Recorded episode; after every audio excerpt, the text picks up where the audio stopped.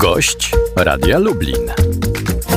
15 minut po godzinie 8 Tomasz nie śpiał przed mikrofonem, a gościem Radia Lublin w naszym studiu w Białej Podlaskiej jest poseł Dariusz Stefaniuk, Prawo i Sprawiedliwość. Dzień dobry. Witam serdecznie. We wtorek e, zakończył się unijny szczyt e, w sprawie podziału e, unijnego budżetu, a także w sprawie funduszu odbudowy. Porozumienie zakłada powołanie tegoż funduszu o wartości 750 miliardów euro. Wartość całego budżetu unijnego do roku 2027 wyniesie ponad bilion euro. Więc na początek pytanie, jak pan ocenia rezultaty tego szczytu? No, oceniamy rezultaty tego szczytu bardzo pozytywnie. Myślę, że to jest wielki sukces y, y, całej Zjednoczonej Europy, y, która potrafiła się ze sobą porozumieć, przynajmniej w tym pierwszym, pierwszym etapie, bo przecież musimy pamiętać, że negocjacje w sprawie budżetu jeszcze będą trwały co najmniej do października. Natomiast. Ale już też pojawił, się, pojawił się taki jeden zgrzyt, to znaczy Parlament Europejski przyjął wprawdzie niewiążącą, ale jednak rezolucję, w której wyraził brak akceptacji dla porozumienia Rady Europejskiej w sprawie e, budżetu. To prawda. Proszę pamiętać, proszę pamiętać, że w Parlamencie Europejskim są również e, partie e, europejskie i to właśnie Europejska Partia Ludowa była inicjatorem właśnie tego dokumentu. A konserwatyści i reformatorzy byli e, przeciw. Byli przeciw, a konserwatyści i reformatorzy to jest partia, w której jest właśnie Prawo i Sprawiedliwość, natomiast Europejska Partia Ludowa jest to partia zarządzana przez dzisiaj Donalda Tuska, w której są politycy Platformy Obywatelskiej i PSL-u i oni się nie zgadzają na to, żeby Polska dostała więcej środków niż za ich czasów, gdy oni rządzili. Warto powiedzieć o tym, że Polska w tym rozdaniu może otrzymać nawet 750 miliardów złotych, bo bardzo często 750 miliardów jest mylone właśnie z funduszem odbudowy, o którym pan redaktor tak raczył jest. Wspomnieć, który wynosi 750 miliardów euro. euro. My, my dostajemy 750 miliardów y, złotych.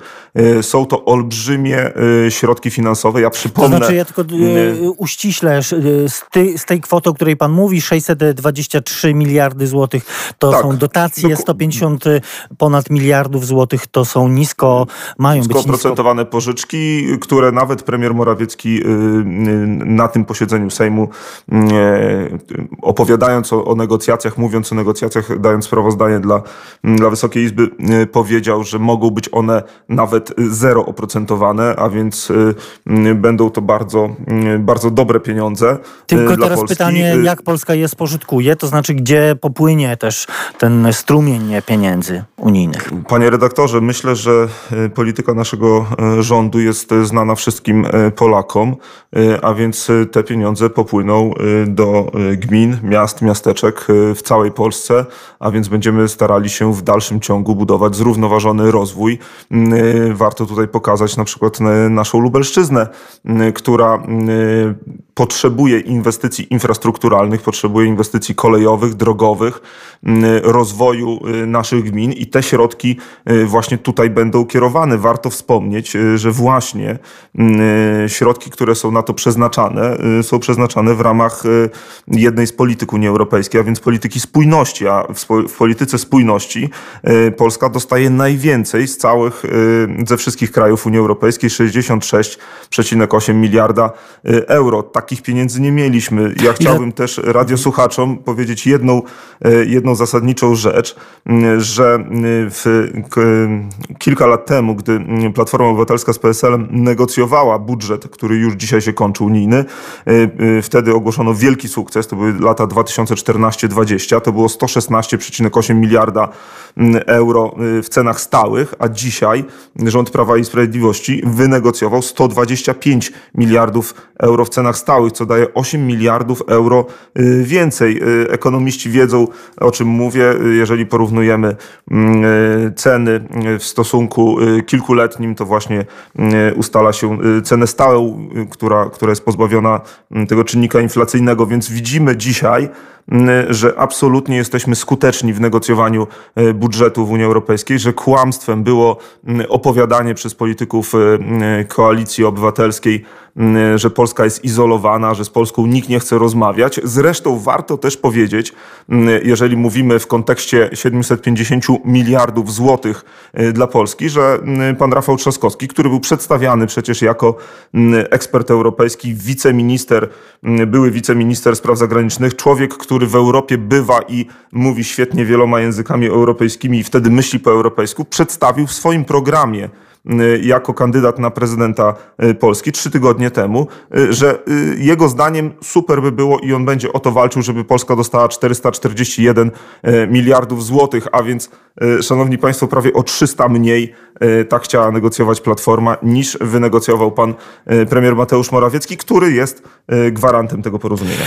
Panie pośle, za nami unijny szczyt, za nami też wybory prezydenckie, po których zaczęto mówić o rekonstrukcji rządu, o przyszłości Zjednoczonej Prawicy, ale także o e, przyszłości kierownictwa Prawa i Sprawiedliwości. Sam Jarosław Kaczyński mówił ostatnio w Polskim Radiu, że musi brać pod uwagę i zmęczenie materiału i ambicje mocno już dojrzałego pokolenia 50-latków, którzy czekają na swój e, czas. Wpis rozpoczyna się tworzenie scenariusza mm, partii pod wodzą kogoś innego niż Jarosław Kaczyński. Nie sądzę, panie redaktorze. Wiele spekulacji na ten temat y, już się w mediach y, pojawiło, będą się pewnie pojawiały. My mamy y, swój kongres na, na jesieni. Na jesień. A więc tak, na jesień wtedy będziemy, wtedy będziemy go, że tak powiem, przedstawiać, kontynuować i będziemy wybierać władzę partii. Ja Joachim Brudziński myślę, stwierdził, że, że PiS bez to... Jarosława Kaczyńskiego rozpadnie Oczywiście, się jak domek ja, z kart.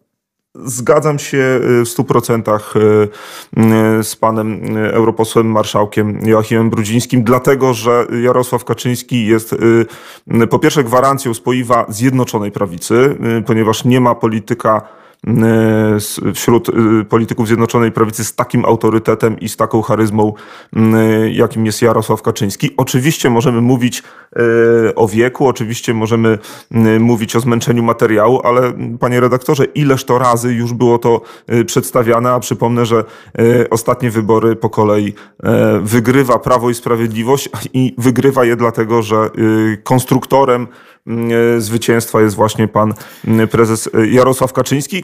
E, zresztą sama wygrana po raz kolejny pana Andrzeja Dudy jako świetnego prezydenta Polski pokazuje dokładnie to samo. I wygrana tak olbrzymia Prawa i Sprawiedliwości po raz drugi i, i zgoda Polaków na prowadzenie polityki przez Zjednoczoną Prawicę. Decyzja o tym jesienią, najprawdopodobniej wcześniej. Wszystko na to wskazuje, dojdzie do zmian w rządzie. Y, giełda... Tak, to już, zostało, to już zostało zapowiedziane. Oczywiście ta giełda nazwisk. Ale Jarosław Kaczyński ja... powiedział, że premier się nie zmieni. Y, z kolei mamy tak. też deklarację ministra spraw zagranicznych Jacka Czeputowicza, który już zapowiedział, że odejdzie z rządu. Kto jeszcze? Tak mówił minister finansów, też, y, też yy, wspominał o takich sytuacjach. Mogą być zmiany na mm, stanowiskach ministrów i to jest naturalne i powiem szczerze, że ja mm, ze swojego doświadczenia, bym powiedział, bardziej samorządowego, mm, y, powiem, że bardzo, bardzo dobry ruch, dlatego że często też y, w tak intensywnej pracy występuje zmęczenie materiału. E, i, i warto y, pewnych ludzi odświeżać. Nie na zasadzie, że się nie sprawdzili. To jest, to jest zupełnie inne myślenie. To jest na zasadzie takiej, że musimy być jeszcze bardziej skuteczniejsi, e, musimy mm, e, wykorzystać maksymalnie tą szansę, którą dali nam Polacy, żeby, żeby właśnie pokazywać w trudnych momentach, jak potrafimy walczyć o interesy Polski. I jeżeli chodzi o pana premiera Mateusza Morawieckiego, no, w trakcie biegu nie zmienia się konia. Już to pokazała Platforma Obywatelska, która w wyborach e, prezydenckich e, dokonała zmiany i, i wystawiła e, dublera, mm, to jednak się nie opłaciło. Mm, no, znaczy pod, pod względem wizerunkowym zdecydowanie się opłaciło, no bo jednak patrząc na sondaże no, Błońskiej, to skutku nie skutek, było. Panie, skutku nie było, ale przejdźmy do rekonstrukcji rządu. Minister zdrowia Łukasz Szumowski zostanie na stanowisku?